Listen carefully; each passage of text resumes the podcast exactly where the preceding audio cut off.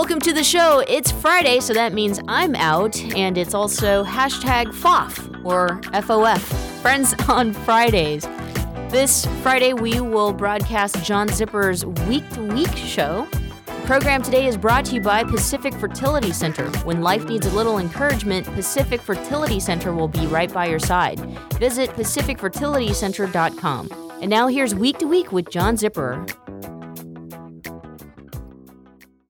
I'm John Zipperer, the host of the Commonwealth Club's Week to Week Politics program. You can find out more about Week to Week and all of the Commonwealth Club's many programs, including videos and audio, at commonwealth club dot org. Now let's join this week's program.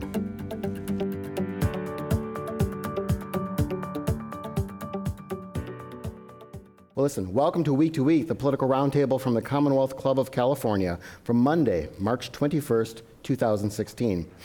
This was the week, this was the day, in fact, in which Donald Trump bragged to AIPAC, the American-Israeli Political Action Committee, that his daughter is going to give birth to a Jewish child. That's, you kind of can't play that card with every uh, group you speak in front of, but he has. Listen, thank you for joining us here today in San Francisco. I'm John Zipperer, your host for Week to Week and the Vice President of Media and Editorial for the Commonwealth Club. On today's program, we are going to talk about violence and other occurrences on the presidential campaign trail, the University of California's handling of sexual harassment cases, the president's Supreme Court pick, and of course, other political news.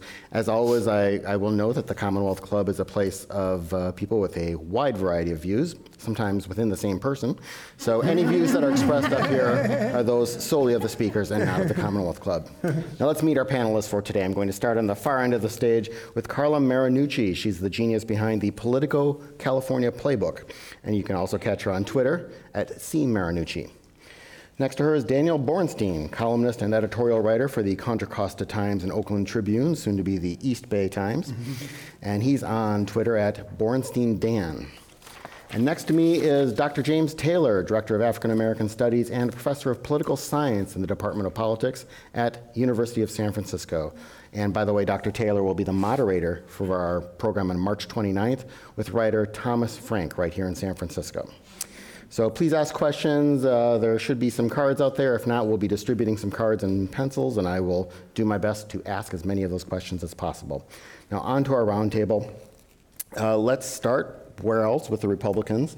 Um, there's been a lot of hand-wringing and condemnation this week over some fighting associated with Donald Trump rallies. Um, James, Trump denies responsibility for the violence. Others, including many within his own party, blame him for inciting it. So what's your take on this? Uh, there's no plausible de- deniability, I think, for Donald Trump. Um, we've seen again and again, uh, Rachel Maddow and others have done a really excellent job of painstakingly showing the pattern of his comments mm-hmm. that have been provocative, uh, not just the earlier insults towards different people and segments of the society, but actually at the campaigns. This last act where we saw this ex-soldier or recent soldier, uh, the African-American gentleman just go buck wild punching the gentleman with the red, white, and blue shirt. Donald Trump was speaking as he was attacking him. And he was saying, get him out of here, get him out of here. There's no plausible deniability. And it's stunning to me that he's even ser- that this is even, that this, what's mind-blowing is after we've seen the violence, the media is still asking about the violence. Mm-hmm. That they're still taking this man seriously after we've seen this. If this was Jesse Jackson, mm-hmm. That's right. This entire, no, every everyone in this room and everyone in this country would be fiercely offended. But Donald Trump gets a pass on his behavior. Why? I, I have a lot of ex, a lot of answers to that. I think one, because we're just very familiar with him. I am. Uh, the, the, you know, Donald Trump is, I grew up in New York. I remember the Central Park Jogger event, and I remember Donald Trump made young men, when I was younger, mm-hmm. scared to death uh, because he came up with this phenomenon, and the media came up with Giuliani, uh, of wilding, and they claimed that young African Americans were going about committing this kind of uncontrolled violence. Mm-hmm. And it was, it, it turned out to be untrue. In the last six or seven years, the entire debacle was exposed, and Trump and Giuliani and the prosecutors in, in New York have all doubled down as if they did not create um, one of the great heinous crimes in American history akin to the Scottsboro Boys in nineteen thirty-five. That's what Donald Trump is party to, and people are still asking, where is his racism? I just heard him just now on the way in here telling Wolf Blitzer, I'm the least racist person you know. And I'm just thinking, you know, this is absurd at this point. Mm-hmm. And, so, and but, but, I, I, I have to say, I mean, I think the media is complicit in this. I, I, I, I watch this every day. We watched it today. Trump gave a, about a forty-minute news conference there out in front of the old post office where he's changing that into a hotel. He really, he really uh, d- didn't get any questions, any hard questions on this, even though, you know, his his manager there, Corey Lewandowski, is seen on video grabbing yeah. a protester uh, by the collar. I mean, th- this this just goes on and on, and and, and he, no hard questions, and a complete uh, pass when it comes to allowing him just full access to uh, to the airwaves for unlimited amounts of time, and whenever he has a press conference, I just don't get it. So okay, Dan, it's up to you to defend Trump now. But but here's the real here's the question: we know this is how he's going to behave. We know this is who he is.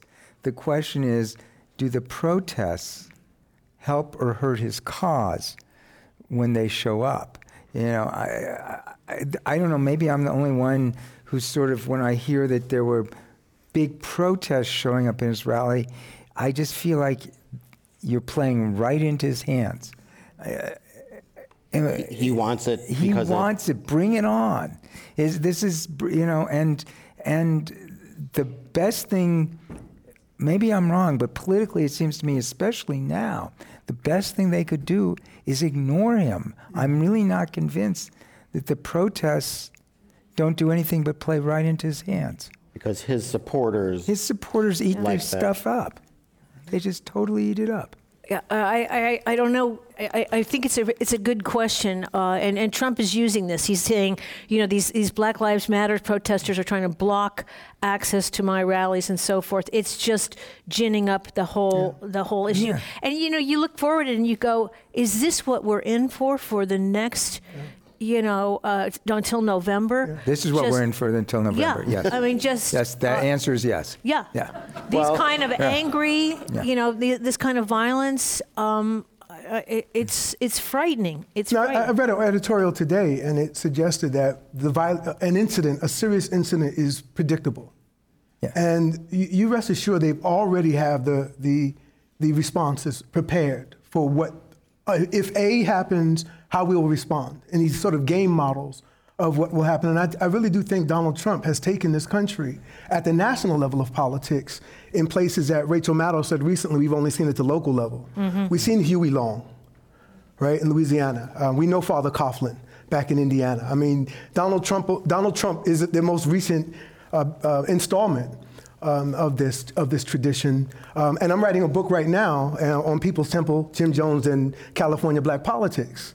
Uh, and so that one might re- be interesting to people here in San Francisco.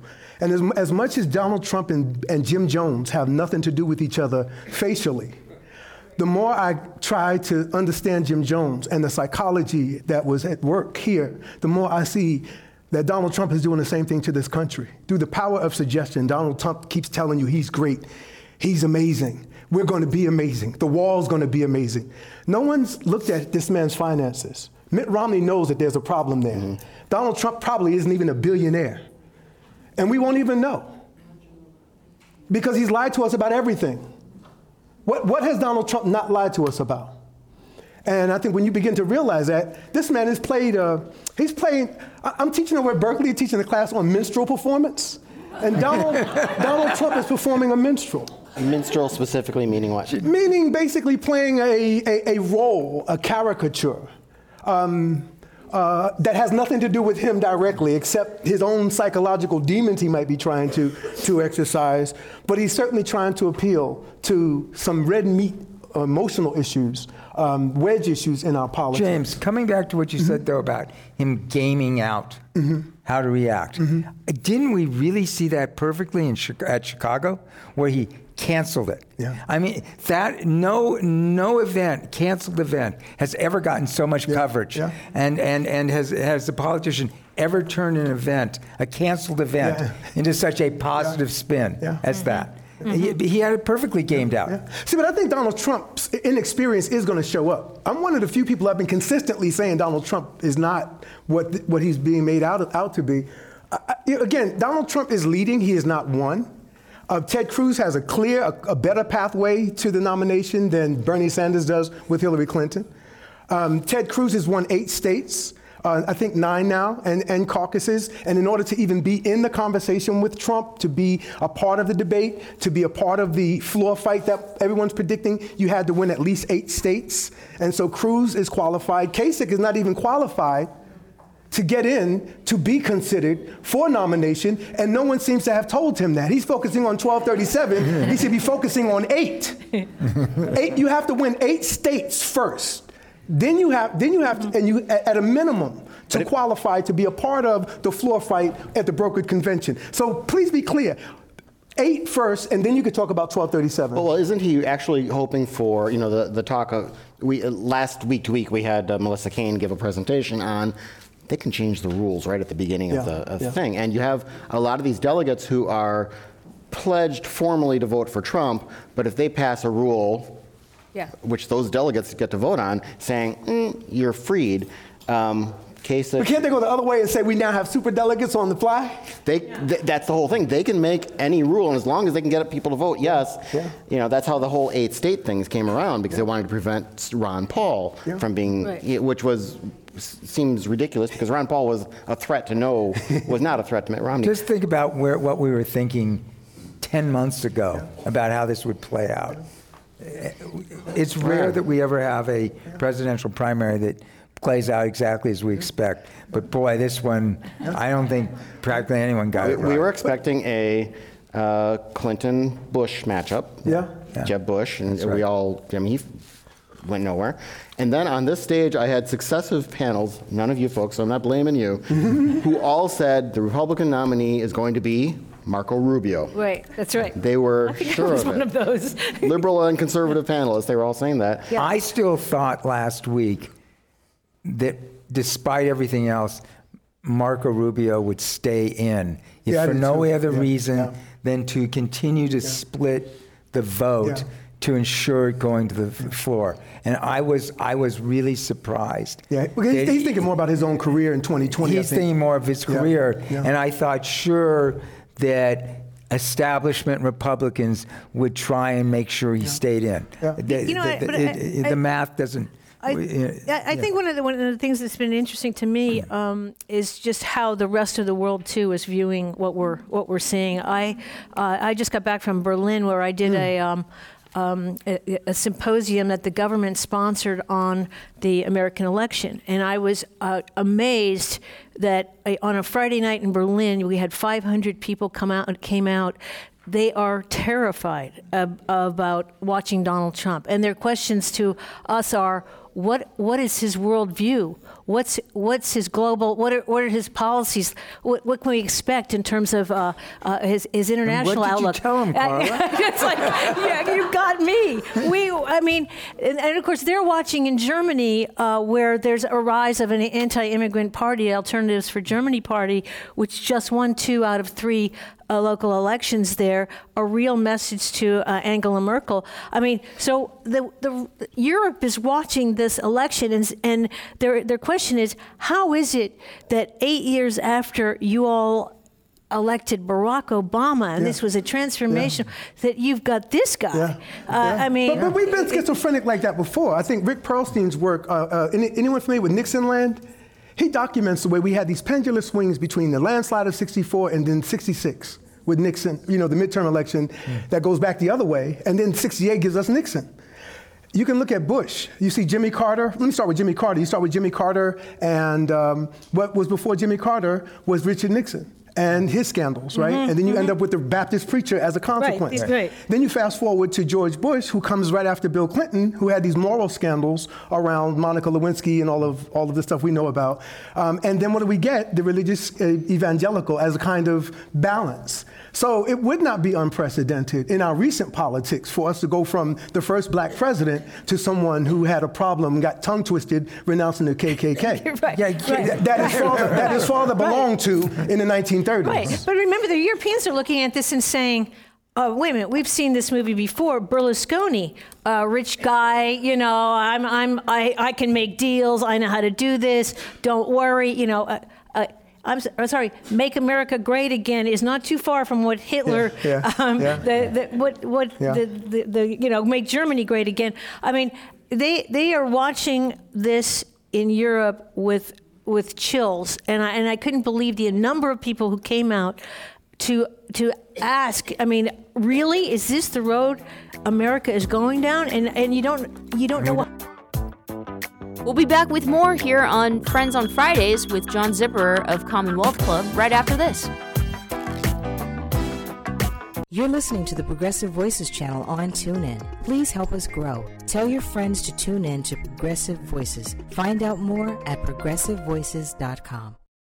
This is a true story about two best friends who fell in love and moved across the country to the city by the bay.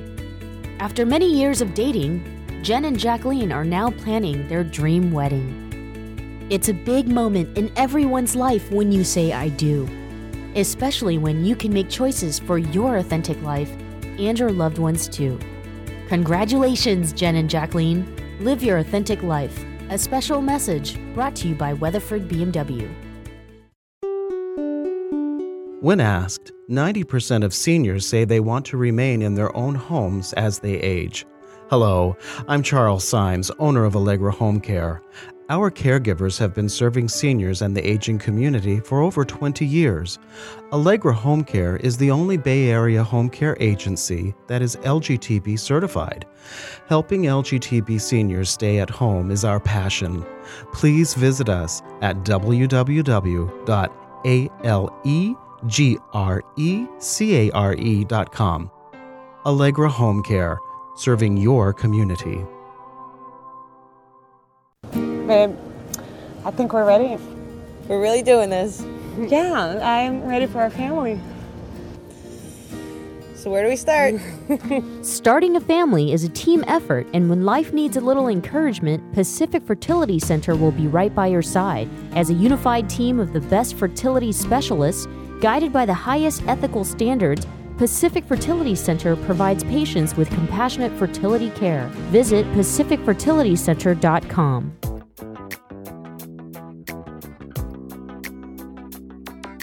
I know. Yeah. See, I, I have, I have, I have faith, and and I, I, sh- I, I shared this with them in the back room, and they didn't seem to be impressed with it. So I'll see if you guys like it even better. But I, I've been looking just sort of off the cuff at how many people voted in two thousand eight, how many people voted in two thousand twelve in the primaries only, in the Republican primaries. And I think it was eighteen million and seventeen million respectively, and Obama won with one thirty-one in oh eight and one twenty-nine million in uh, twelve. Right. So look at the mathematical differences between that eighteen and that seventeen million and the one thirty-one and the one twenty-nine. Ultimately, that includes Republicans who also come out eventually for the general election. So what I'm saying is there's about one eleven, one ten, one twenty million more Americans who are going to have the final say that have had nothing to say so far. And there's a, I, I assume there's a wisdom in one twenty-nine million Americans going in a very different route than the original eighteen million did.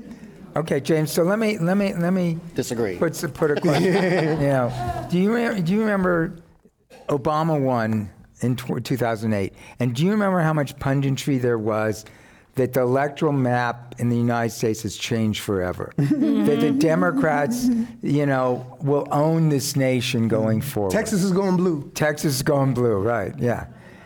And, I mean, how many times have yeah. we watched? Yeah. The yeah. You know, yeah. The, you know, so, and, and this so year we're I'm talking so, about how angry white men are the, or yeah. you know, the, are yeah. going to be the center of the Boy, universe. Boy, I feel like so it's back to the future. Isn't it? That was nineteen ninety-six, and ninety-two was angry, the, the year of the angry woman. Mm. Yeah. yeah. So we're. So, we're so now we're into now it's angry white men. Yeah. Yeah. Yeah. That's right. Someone from the audience. Oh, sorry. Go ahead. Go ahead. No, go ahead. Someone in the audience asks: is there any chance that Trump, if elected, would be moderated by talented advisors and the realities of congressional politics? There's been some suggestion that you're going to see Trump already start to walk back, you know, some of these positions, like the wall with Mexico. Well, maybe we don't have to build it all at once. Maybe we'll, we'll do this in installments. Maybe they will uh, take longer. Yeah, yeah. Or, uh, you know, the uh, Muslim ban on Muslims. Well, he's already started walking. I mean, you could you you will see him because he what is where's this political center anyway, yeah. right? Uh, I, I, yeah, he's talking universal health care. I mean, um, you know, and being neutral with Israel, which is really, you know, Hillary came out swinging at AIPAC today because of his neutral position. And if you're on the left, you're like, well, I hate Donald Trump, but that sure sounds good. You know, universal health care. I hate Donald Trump. He's the worst. He's Hitler, but Hitler's offering universal health care, you know. So, so there are these things that Trump, because he has no moral core, and no core, I guess, being a New Yorker, again, I'm trying to figure out. No, I'm a New Yorker. When I don't mean New Yorkers don't have a moral core, I don't want to become Ted Cruz. Um, but, you know, uh, but Donald Trump obviously is making appeal into the Deep South, and, and I'm asking someone, again, I'm not inclined to automatically assume race first. Um, but I'm trying to figure out what is the connection between Donald Trump as a New Yorker, brash, and everything that is despised by Southerners, and the deep Southern culture of New York and Northeasterners in general. Yeah, yeah, yeah. And Donald Trump is not, Donald Trump, I mean, Mitt Romney, Michael Dukakis, um, you know, all of the Massachusetts people that have run for president, John Kerry, have been rejected. There, it was a non-starter when they made an appeal to the South. How is Donald Trump winning down there? Well, do you th- it, it, well so for he, me, he is addressing then those those concerns of the. Well, I think the these people are really in distress economically. Yeah. They've been in, in distress for over forty years. They've been in distress. Mm-hmm. Just because Donald Trump is their tribune doesn't mean that you know he's not akin to a broken clock but being right not, twice a day. He's not in. A, he's he doesn't convey the Ivy League Northeasterner, yeah, if you yeah, will. Yeah. He's he's he's a you know, he's Donald Trump is a. is a unique character, mm-hmm. for better or for worse, and he's an entertainer, mm. and that's that's part of it. You know, I mean, how do most people know about Donald Trump? They saw him on television. Mm-hmm. How many they, of you have ever seen an episode of uh, what Apprentice, is it? Apprentice, Celebrity, Celebrity Apprentice, or whatever? What? Celebrity Apprentice. You're fired. Well, and, and some, someone in the again in the audience asked. Uh, Does the Democratic Party also bear responsibility for the rise of Trump in that they have not addressed those needs yeah, of yeah. those? I, yes. I, I think in yeah. fairness, and I'll try to be quick, mm-hmm. uh, that if you go back to the Reagan uh, Democrats, Re- Reagan's yeah. appeal, Nixon's appeal, I mean, the, the unfortunate thing, and L B J made this clear, is all you have to do is throw these people in a, a, a crumb that they're better than the lowest person of color, and yeah. they'll be satisfied with their low position. And they'll let you rob them, he says. Put their hand in their, they'll let you put their hands in their pockets as long as you tell the poorest white man he's better than the, you know, anything else out there. And I think that has always worked um, to the detriment of the working class white element in this country. What's the matter with Kansas, right? We look at yeah. that next week. Um, what's the matter with Oklahoma? That used to be the bastion of socialism in America. But but let's look. Let's, Kansas, Nebraska, Oklahoma, populism, progressivism, that was it. Not mm-hmm. New York and Chicago. It was Oklahoma was the reddest state in America mm-hmm. for different reasons. And because of the sixties, the cultural impacts, the disentanglement around cultural feeling, about belonging in America, for many of these people, began to feel unfamiliar. And um, we didn't nurture it in any way. We just assumed they would take care of it. Jerry Springer showed us that they were seriously, um, uh, t- he took them seriously. And I don't think we should laugh about that. Uh, Jerry Springer respects them and took them seriously because he understands it's easy to be elitist and look down on people in their predicament. Um, but uh, these people are, when you look at income, you look at jobs, the things that impacted minorities disproportionately are now impacting them powerfully. And I think that's James, a, that's James, let's let's look at sort of the politics, and you know, because on the one hand I agree with you, on the other hand there is sort of this political reality. It's easy to blame the Democrats, mm-hmm. but on the other hand the Democrats are um, a common collage, collage mm-hmm. even themselves. And if you think about politically, what two thousand eight mm-hmm. two thousand nine Obama comes into office, mm-hmm. he's got both houses, and he, he can barely put together health care, mm-hmm. right? Mm-hmm. Why? Because his own party is splintered. Mm-hmm. And and the fact of the matter is, Democrats, that re- that included Southern Democrats mm-hmm. still. Mm-hmm. And the politics of it are still limiting. Mm-hmm. It's it's and and so it's easy to say the Democrats dropped the ball, but the reality is, for the last six years, they haven't had any control, mm-hmm. right? I think I think you're seeing now um, on the Democratic side, uh, Hillary Clinton has now turned and pivoted toward Donald Trump. You saw that with the APEC speech yeah. that she did today. She was very tough on him, saying, you know, this guy wants to negotiate everything. Some things are not negotiable. We've got to have a leader up, up there who, who we know has some kind of core principles. And I think this is where the, the, the trauma comes in on the Democratic side now, because there is a lot of pressure, or starting to be a lot of pressure, on Bernie Sanders Uh, to now turn, uh, stop criticizing Hillary Clinton so much, and to start putting that contrast with Donald Trump. Because right now they, they've been uh, focusing on each other. Yeah. Uh, and uh, Sanders at this point, look, he raised twelve million dollars more yeah. than she did in the last month. Uh, but she, she now has thirty million dollars she's sitting on. He's got a lot less. Yeah. Uh, and the fact is that, that, that even Senator Boxer said today, look, uh, you know, it, the, the writing is on the wall for Bernie Sanders. And that's creating, it, it's it's kind of interesting to watch on, in the, on the Democratic side, on Twitter, there's a lot of of um, anger among Sanders followers saying, wait a minute, yeah. not so fast. Yeah. Uh, we're not we're not yeah. ready to go with Hillary yeah. Clinton yet. Yeah, I, I, I'm sorry to interrupt you, Carla. Bernie's going to do much better coming west. Uh, the African-American vote mm-hmm. and the minority vote is not significant um, in the West. And I said on K Q E D a couple of weeks ago that outside of the South, blacks will be different and will be less forgiving of Clinton, of the Clintons for their impact on African-American life through war and drugs policies and welfare reform policies mm-hmm. than blacks outside the South, like in Chicago or you know New York. They're not going to be forgiving. There's no automatic default Protestant orientation to forgive that you saw, for example, when there was the shooting in Charleston. There was in, before the day ended, that family said, we forgive the shooter. That would not happen in Chicago or New York. There's a whole different priming, there's a whole different priming through the migration process that shows a very differentiated African-American electorate. And blacks in the Midwest are very different than blacks in the South or in the Northeast. And anyone thinking that they are going to all fall in line um, don't understand the African-American po- voting, uh, the electorate. They're very sophisticated. You have to remember, they first belonged to Hillary before they left her for Obama. They're going back to Hillary. It, it took only a black person, a black candidate of exceptional ability like Barack Obama to even pull the African-American loyal votes away from the Clinton establishment. Mm-hmm. And now that he's off the scene, they're going right back to the default. And Bernie Sanders is up against that. And the millennials obviously are showing signs of supporting her a little bit, but also supporting him a little bit amongst African-Americans. But it seems to me that, um, you know, Bernie's up, up against an um, uphill battle, but but he can win the West. And if he wins these Western primaries, at the very least, it changes the conversation for Hillary going forward. It's not inevitable at this point, but again, but he's under seems, pressure. He's he's yeah, more and more yeah. under pressure. But these are all his, her friends. But, these are. I mean, I look yeah. at. They were like, I, I think Claire McCaskill, Barbara Boxer. Um, I think four other women, friends of hers that were colleagues and sen- senators, are like, yo, Bernie, get out. Don't mess this up. You know, mm-hmm. by going too hard in on Hillary. Yeah. I think, especially when he began to attach Rahm Emanuel to Hillary Clinton in Chicago. Um, that's when they said, okay, this can get scary, because if he continues this on, yeah. this can backfire on her. I, I mean, taking that into account, she's, she, she still won Illinois, which is actually the, that Super Tuesday, the mini Super Tuesday state that I thought he, if he was going to steal one, you know, a surprise mm-hmm. one like he did with well, Michigan, that's also the that one it would came, be. It came down to the end, yeah, closer than any of the others. It, it was close. Except, except for Missouri. She yeah. did win it. Yeah, Missouri was the one that, you yeah. know, it's... Yeah. It, But she, Missouri, but it's the big ones. Yeah. Yes. yeah. But that said, uh, does he? I mean, what are his actual chances going forward?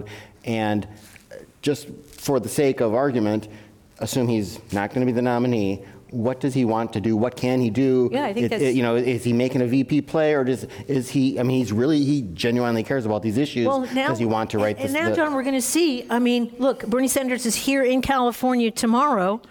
Uh, in San Diego, giving a big rally. Uh, finally, it's come to California. Yay! I mean, this is like, how, when, when was the last time we actually saw a presidential rally here in, in California? Uh, Hillary Clinton is here in the Bay Area this week.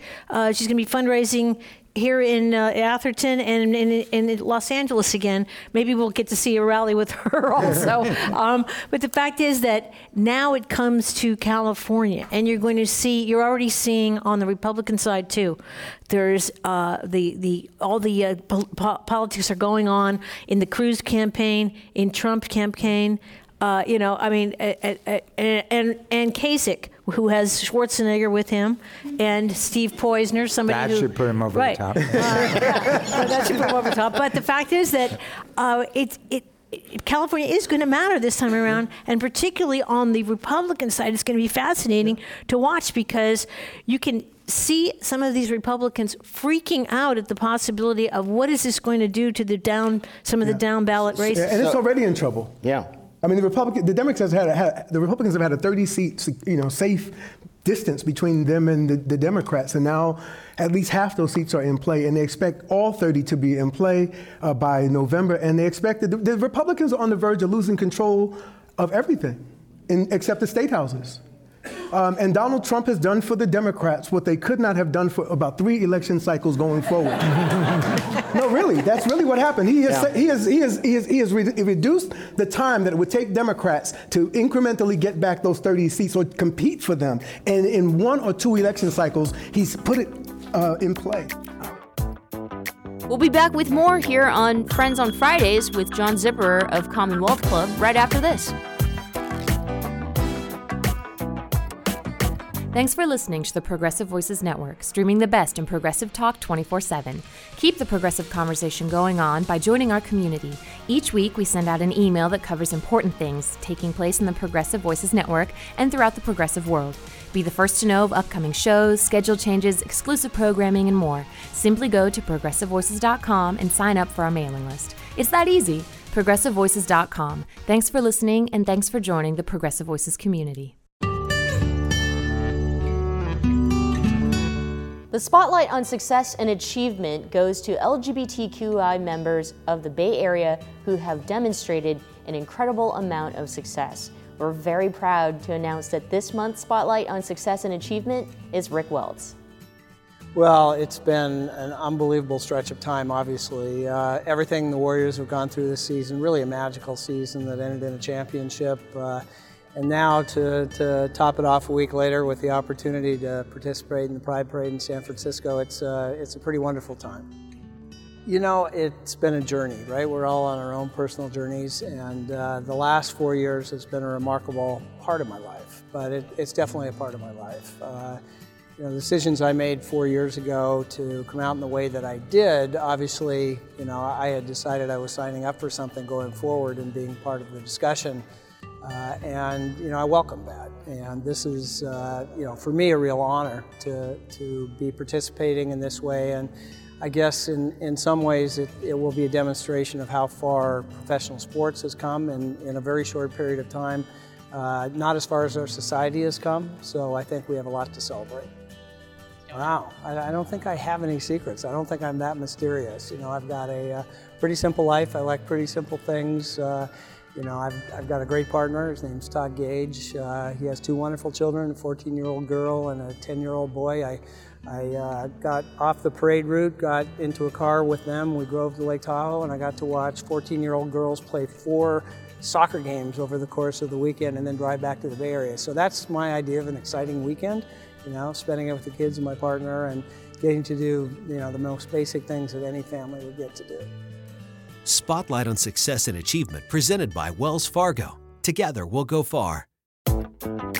I want to talk to you about this the day after Election Day in November, mm-hmm. and see how close that yeah. turns the out. The question is, though, will, I, will he fire up? The, yeah, will he yeah. fire up uh, enough of his voters? As we know, these the Republican turnout in some of these states is way higher than it, on the Democratic yeah. side. Uh, it, there's been some suggestion that here in California, he may turn out enough people to even affect the Senate contest, get a, get a Republican into that top two primary. Mm-hmm. Uh, I'm I'm not clear whether that's going to happen or not, because I think that will be offset by the Latino yeah. vote here in California. I've already heard uh, uh, some Latino voters tell me, look, I remember having that button that said deport Pete Wilson back when I was a yeah. kid. Now my daughter has the button that says, you You know, dump Trump. Well, there, um, look, there you know. are two effects, though. Yeah. There's the effect in June, in, in California, if you will. And, and in, in June, this has the effect of really reshaping some districts in terms of top two, that were districts where you might have assumed it was going to be two Democrats going to November mm-hmm, or something mm-hmm. like that. And so, so there are, and, and the Senate race perhaps being the biggest one. But then there's a whole different calculus of what happens then come November, and there's a whole different calculus of what happens come November nationwide, right? Right. Uh, I'm not convinced. I'll be very surprised if the Democrats manage to take back the House. Mm. I'll be mm-hmm. I'll be shocked. Mm-hmm. Okay, mm-hmm. Um, uh, that that would take. Yeah. It that would take would Donald take, Trump. That would take, well, it would take a real implosion of Donald Trump. Yeah. Because we're, we're, we're seeing it. But, we're but watching re, it. But remember, the House seats, the House seats are district by district. Right. And so, so, and they're so gerrymandered anyhow. The, the, the one, there, there aren't, are there really enough competitive yeah. Yeah. seats yeah. where that makes a difference? There, there are about, there are about fifteen that are, and then there are another fifteen that they're, they're, they yeah. are assuming if Trump goes forward, he could put those in play, but certainly right now the the, the Democrats are not complaining about Donald Trump. Yeah, he's doing uh, a, a good. But deal would of you harm. agree that it's a long shot that they take back the House? It's a long shot. I okay. agree. Okay. I agree. I All do right. with that. But right. um, you know, yeah, I, I would agree with that. But I do but think the Senate looks better. The Senate looks better, and I think Senate, yeah, yeah, but the Senate looked better from yeah, the get go, yeah, right? Yeah, yeah, yeah. Well, now this really shows what type of a an election year this is. I got a question from someone who who is talking about how. You know, you talk about where, you know, the media is talking too much about Trump, and that's all you're talking about. We actually shifted to talk about the Democrats, and we still end up talking about Donald Trump. So um, we're addicts. We know we have a problem, and uh, we are working through this. Uh, someone asked, how would Ted Cruz do against Hillary Clinton compared to how Trump would do against her? Uh, would that change any of these dynamics about, for example, the the down ticket uh, uh, harm that some Republicans are worried about? Uh, you know, I th- th- th- keeping in mind that yeah. Ted Cruz is despised by every other yeah, Republican yeah, in, in the yeah. Senate. I mean, I'm not even exaggerating. Yeah. I mean, yeah, I, I, I think Ted Cruz would be even more of a disaster really? yeah. uh, uh, for the Republicans uh, because he really believes what he, he believes. Yeah, he's a true believer, and I think Robert Rice has tried to make that clear. Yeah, but Trump may not be sin- be serious. Yeah, I mean, uh, it, it, that's it, it, it's it's so interesting. I, I will say, I know Ted Cruz here in California has a ground game going, has a, has uh, uh, an organization going. So it, it is going to be interesting to watch. Um, uh, Trump ha- has no has no organization, really. No. And remember that in, in the, the general election requires uh, a lot of ground game yeah. and a yeah. lot of organization, yeah. very yeah. expensive. And is he willing to sp- put up yeah. that money? Who's yeah. going to put if, up that money? If, if you just like, just look at Trump, just go, prior, you know, Republican twenty sixteen Republican primary campaign and just look at the money aspect. You'll be shocked that Trump doesn't have a lot of money, that he has about a million dollars in his account. But that he loaned, I think, twenty-seven or twenty-eight million to the campaign. But my point is, there are people like um, uh, Carson. What's his name? Uh, Carson. Ben uh, Carson. Ben Carson. Ben Carson. I can't ben believe Carson. I forgot his name already. Ben Carson. Ben Carson. Ben Carson has more money on file right now than Donald Trump's campaign does. You know, Donald Trump. But he doesn't need the money. Because the and why though? I would because argue because the national media. media is running the, the campaign free for him. The media is. Is, he doesn't is, have to pay for the T V time. He doesn't have to pay for it. Right. He gets it. Right. No, we agree. I mean, he's, the T V time, he's being given a pass on. And it's unfair to these other candidates who are having to put out millions and millions of dollars. Even Jeb Bush, I mean, I think he put out about one hundred thirty million dollars. Right. Dollars, yeah.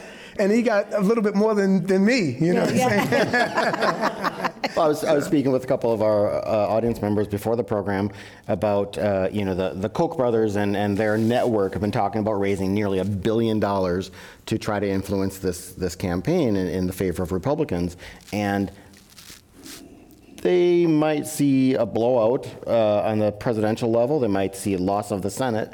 Um, it does at least say there are limits to the uh, Citizens United world, isn't there? Yeah. Yeah. We, we have yet to see, and I think the other interesting aspect of it is, is there going to be some kind of third party? Uh, Talk about that. Yeah, yeah that's, that's, that's, that's, that's I, I heard I, I heard yeah. Rick Perry being interviewed today, and just refusing to to be pinned down as to whether he could possibly uh, be uh, be drafted at the convention. Rick Perry, um, fully possible. Rick he doesn't Perry. know. I mean, there there there's names okay, being thrown but, but, around. Condoleezza but, Rice. But, but, I mean, but, the, the Republicans are Carlin. are there's like a emergency freakout it's, going it's on. It's not so much being drafted at the convention, though. But let's let's talk about. you know, the, the, this third party or third candidate, yeah, really, because yeah. it's still the same party, if you yeah. will, right? Scenario is kind of disturbing, uh, uh, how this would play out.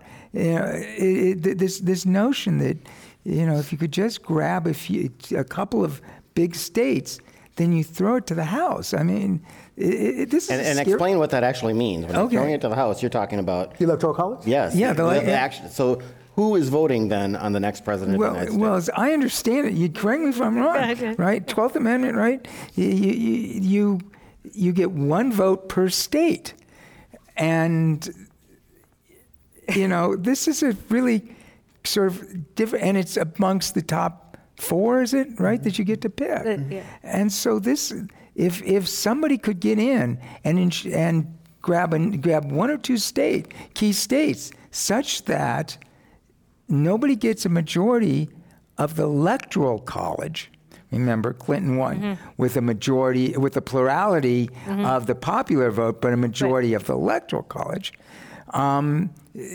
then it goes into the House. So what you really need is a Ross Perot who could actually win a state, a big state, right? And or two, and have a close race between the rest. It, you know, now of course the question, you know, I've been thinking this. I mean, you, the, yeah, the, yeah. What the, the dilemma here, I think, for Republicans, some of these principled Republicans, and I, I, I, Luis Alvarado, a Latino strategist, I was on this panel with him in Berlin, said, he's a Republican strategist, said, I will not, there is no way, I, I cannot support Donald Trump. Uh, there are Republicans out there who say, based on his uh, on on his uh, um, philosophies and, and what he's already espoused, there is no way I'm going to support him.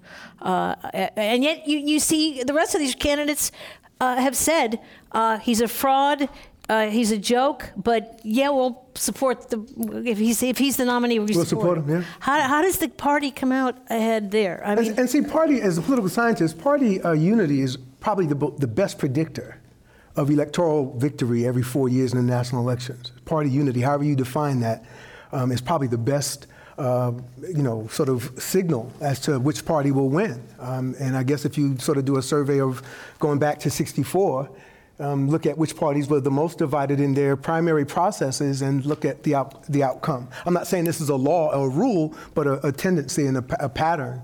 Um, and right now, I've been sort of you know, as a, even as a political scientist, off the cuff saying the, the Republicans are in, in, in for a landslide of, of trouble in November because it doesn't require a lot of pol- political education to figure this out.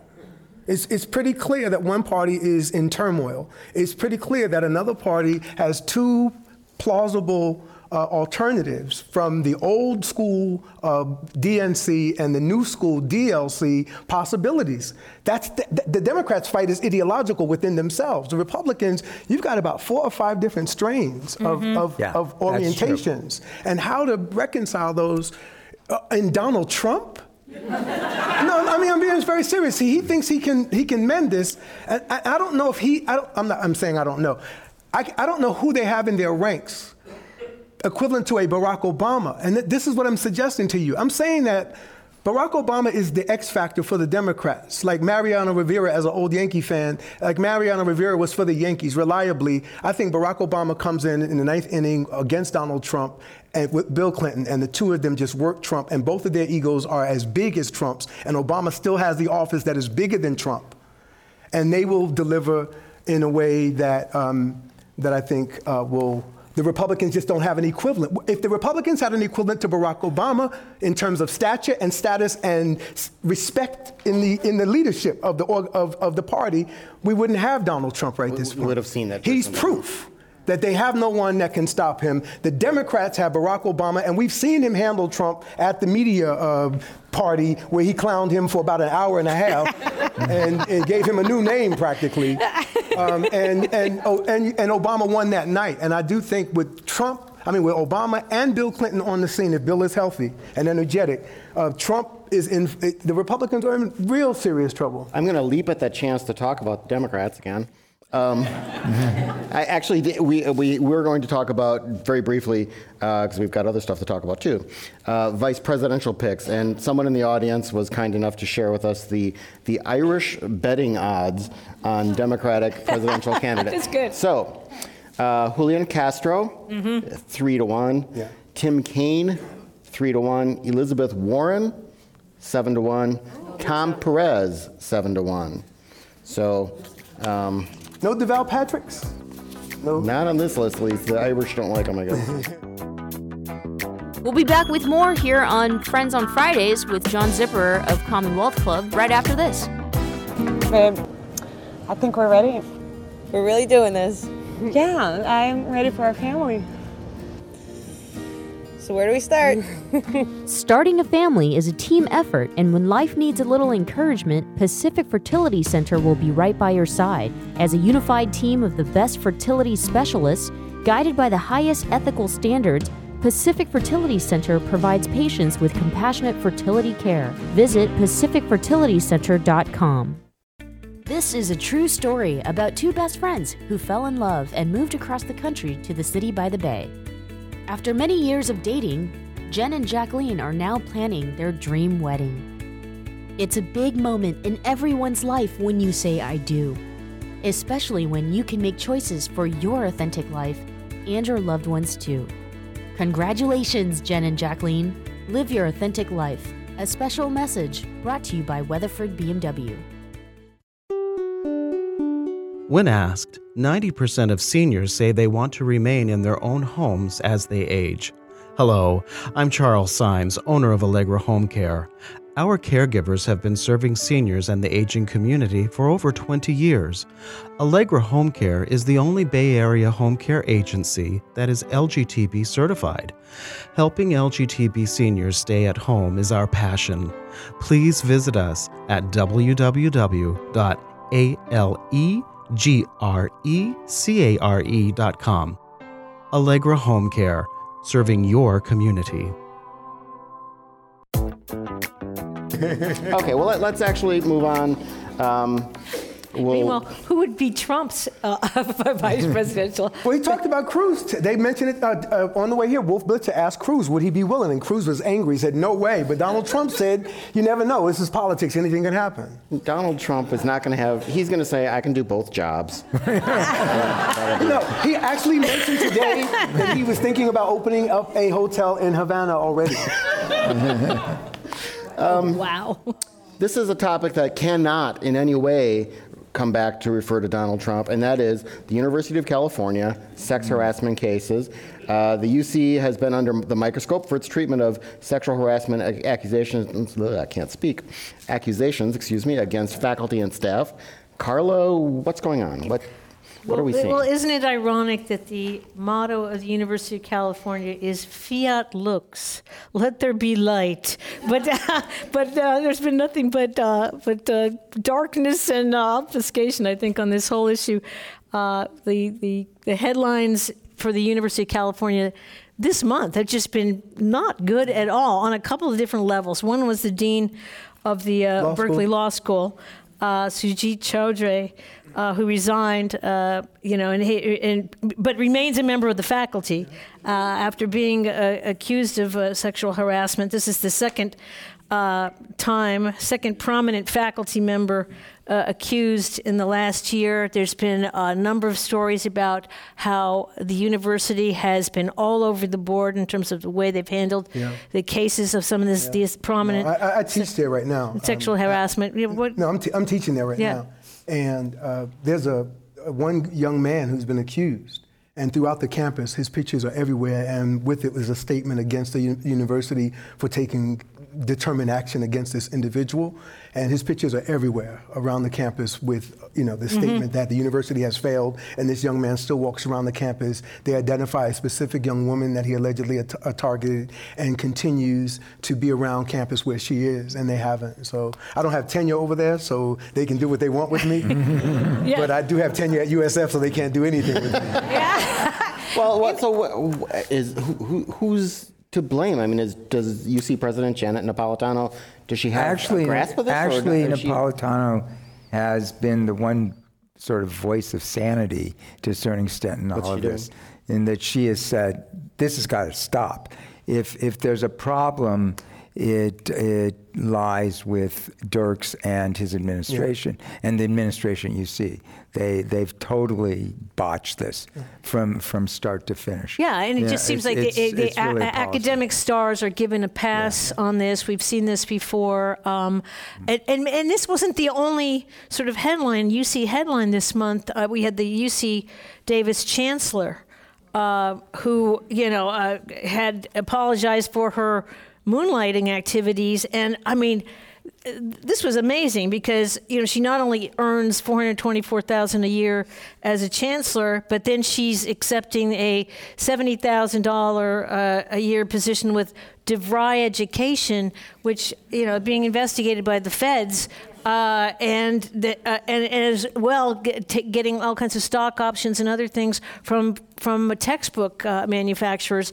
Uh, in this case, Napolitano kind of gave her a pass and said, well, you know, she's done a yeah, lot of other good things. Th- this was uh, but, you know, a lot of legislators are like, excuse me, but uh, when was she exactly devoting time to U C Davis when she was getting all this other, uh, it, th- this kind of a, this kind of moonlighting would never be acceptable yeah. in the private sector, yeah. but somehow uh, yeah. uh, she yeah. she got a pass on that. So uh, I think, uh, you know, the so, legislators looking at this, yeah. and uh, th- th- there's a lot of scrutiny, I think, on U C right now, and I think Napolitano's getting... Well, she's saying, okay, this this enough of this.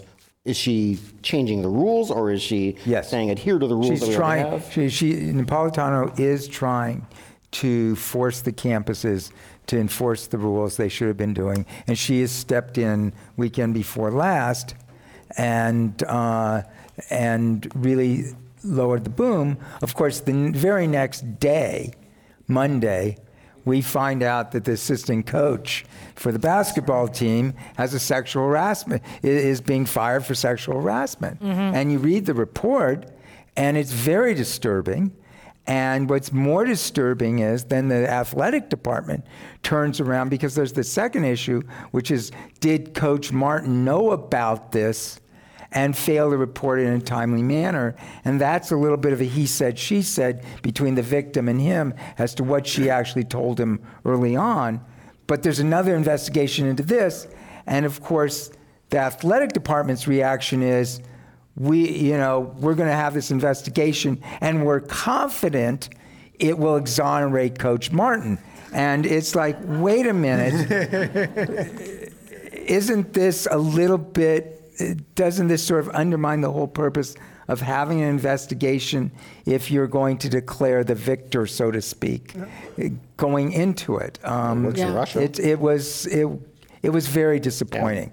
Yeah. It, it, the day after, or the Monday after, Napolitano had said, we're going to clean this up, you know, after the yeah. law school dean fiasco. Yeah, and he remains a member of the faculty. And he remains a member. So, you know, we have the, we have this reaction on the other front. It's it's and, and, and see, this is why I think, to bring it back to, to, to elections, I, I think like my, no no no no no I don't mean it in any any negative way. Um, in two thousand eight and twelve, what does Donald Trump have to no, do? No no no no no. It comes back. In He's got a he will be the best chancellor. Right. In two thousand eight and two thousand twelve, the African American vote the African American vote outperformed every other group in the country twice, and no one expected it. In percentage in, of in the... terms of the number of people who could vote that actually did, okay. their percentage, blacks outperformed everybody nationally twice for the first time in American history. Nate Silver detected it in twelve. Everybody else seems to have missed it for the most part. Mm-hmm. But what most people don't realize is underneath was the, I think, resentment around the voter I D laws in places like Virginia, Pennsylvania, um, Ohio, uh, North Carolina. And you know, for someone like me, my mother's ninety years old and was born in nineteen twenty-five and escaped the South uh, to get away. Um, and then to imagine that before she leaves this earth, she will be rendered invisible again was just unacceptable. And I think what most Americans and pollsters did not detect was the black resentment for these voter I Ds in two thousand eight, two thousand twelve. And I'm using that as an analogy to say, without trying to be condescending towards women, these issues that you talk about, I think women are just sitting back waiting for their turn to vote. I'm not talking about these primaries where you have the most committed, but I think the the, the, the independents and the neutrals, mm-hmm. I think when this vote comes out in November, women are going to have the final say, as they did in ninety-six. The ninety-six election was called the Corvair Mom uh, election. They thought it was going to be Volvo moms, but it was lower white class, mm-hmm. working class women, Corvair moms, who are still in play right now. And I, I really do think um, that, you know, this is all in play right now. So going forward. Mm-hmm. Well, let's move on to our next topic then, and that is, again, nothing that rhymes with Trump. uh, it's the Supreme Court. Uh, of course, we all know Antonin Scalia passed away. Uh, the Republican senators came out and said, no way, no how, uh-uh, we're not going to even meet anyone you, you put forward. President Obama puts forward uh, Merrick uh, uh, Garland, and uh, they're still saying, no way, no how, uh-uh. There are some cracks there. Uh, did Obama call their bluff? Are they calling his bluff? Is this, are they just putting this guy through the meat grinder? Because he is, by all things that I've read, a very nice and very accomplished and very smart guy who is probably still going to be a, a non-Supreme Court judge in, in January. It's it's going to be interesting to see how much heat the Republicans will take. The polls are showing two-thirds of Americans believe that he should be given some kind of a hearing here. Just about everyone agrees he's one of the most um, qualified men uh, uh, to be put up for this uh, position in maybe a generation. Uh, you know, uh, and people like Orrin Hatch and so forth have spoken so highly of him. Uh, the the question is, McConnell has said, no way, I'm not even going to meet with you. I. I I think we're, we have yet to see how this is going to play out. Well, the, the, the question is, does it matter in the electoral framework? And meaning, do people vote on this? Do issue? people vote on this? And I, I think the answer is that the the two extremes do vote on this, mm-hmm. the two two sides. And but I'm not sure whether it's going to matter to the swing voters. Enough, enough, you know, McConnell's probably doing a calculation that he needs to hang on to his base more than, and that the, the swing voters aren't going to care that much. Whether he's right or wrong remains to be seen, but, but you know, the polls say, yeah, most people want a vote, but are they going to vote their presidential ticket based on that? Based on that, yeah. And I'm not convinced they're going to. So if, if that's the case, yeah. Is this a good choice, a good pick, or could he have picked anyone? I mean, you might remember the... Uh, no, it's a good pick. It is? It's a good pick. Yeah. Be, be, because because if he if he picks a... If he doesn't pick a centrist jurist, then that becomes the issue.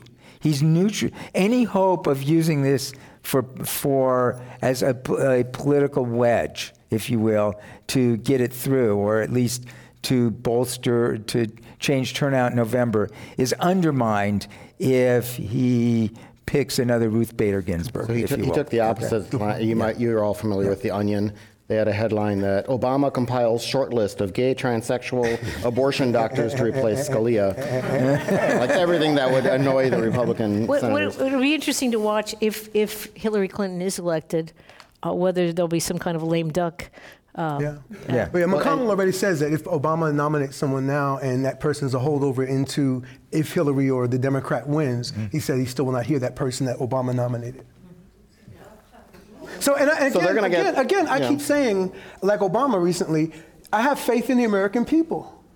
I have to believe the American people, there's a collective wisdom in the American people that will rise to the occasion to deal with Trump and, and these other issues. If not, then I guess that tells us where we are. Our president is overseas, but like very close by. He's in he's in Cuba. Um, what have you thought about? So did did you see his press conference? Did, did anyone see the press conference he had with Raul Castro? Yeah. This is, this is going to be a famous gesture from now on. Yeah, that it's going to be called the Obama. Castro tried to. People at nightclubs are going to see people they don't like. They're just going to do like this across the club, mm-hmm. or see somebody at an office, meaning I'm not really feeling you. Yes. Yeah. Well, what did you think about President Obama forcing Castro for the first time ever to take some questions from press?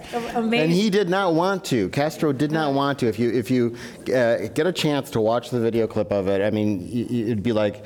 Te- you know, getting a six-year-old to eat liver or something. Yeah, yeah, yeah, yeah. yeah. yeah. yeah. I mean, you know, I, I went to Cuba uh, thirty-five years ago, and and I remember we at that time. I mean, when I, I I watched it today, and it's just amazing because at that time, Cubans were afraid, absolutely afraid to talk to anybody. Uh, they they immediately started speaking to you in Russian because they assumed that you were Russian. Uh, you had to sneak in through Mexico, and of course, you couldn't, you know, uh, admit that you had been there. Uh, and to see what's going on today is just is just amazing. And to watch that press conference was amazing. Uh, it, how how some of these Republicans, you know, the, the Marco Rubios and the Ted Cruz of the world who who, who wanted to put the thanks so much for tuning in today. For more on us and other programs or podcasts you might have missed, you can head to michelle meow dot com. See you all next week.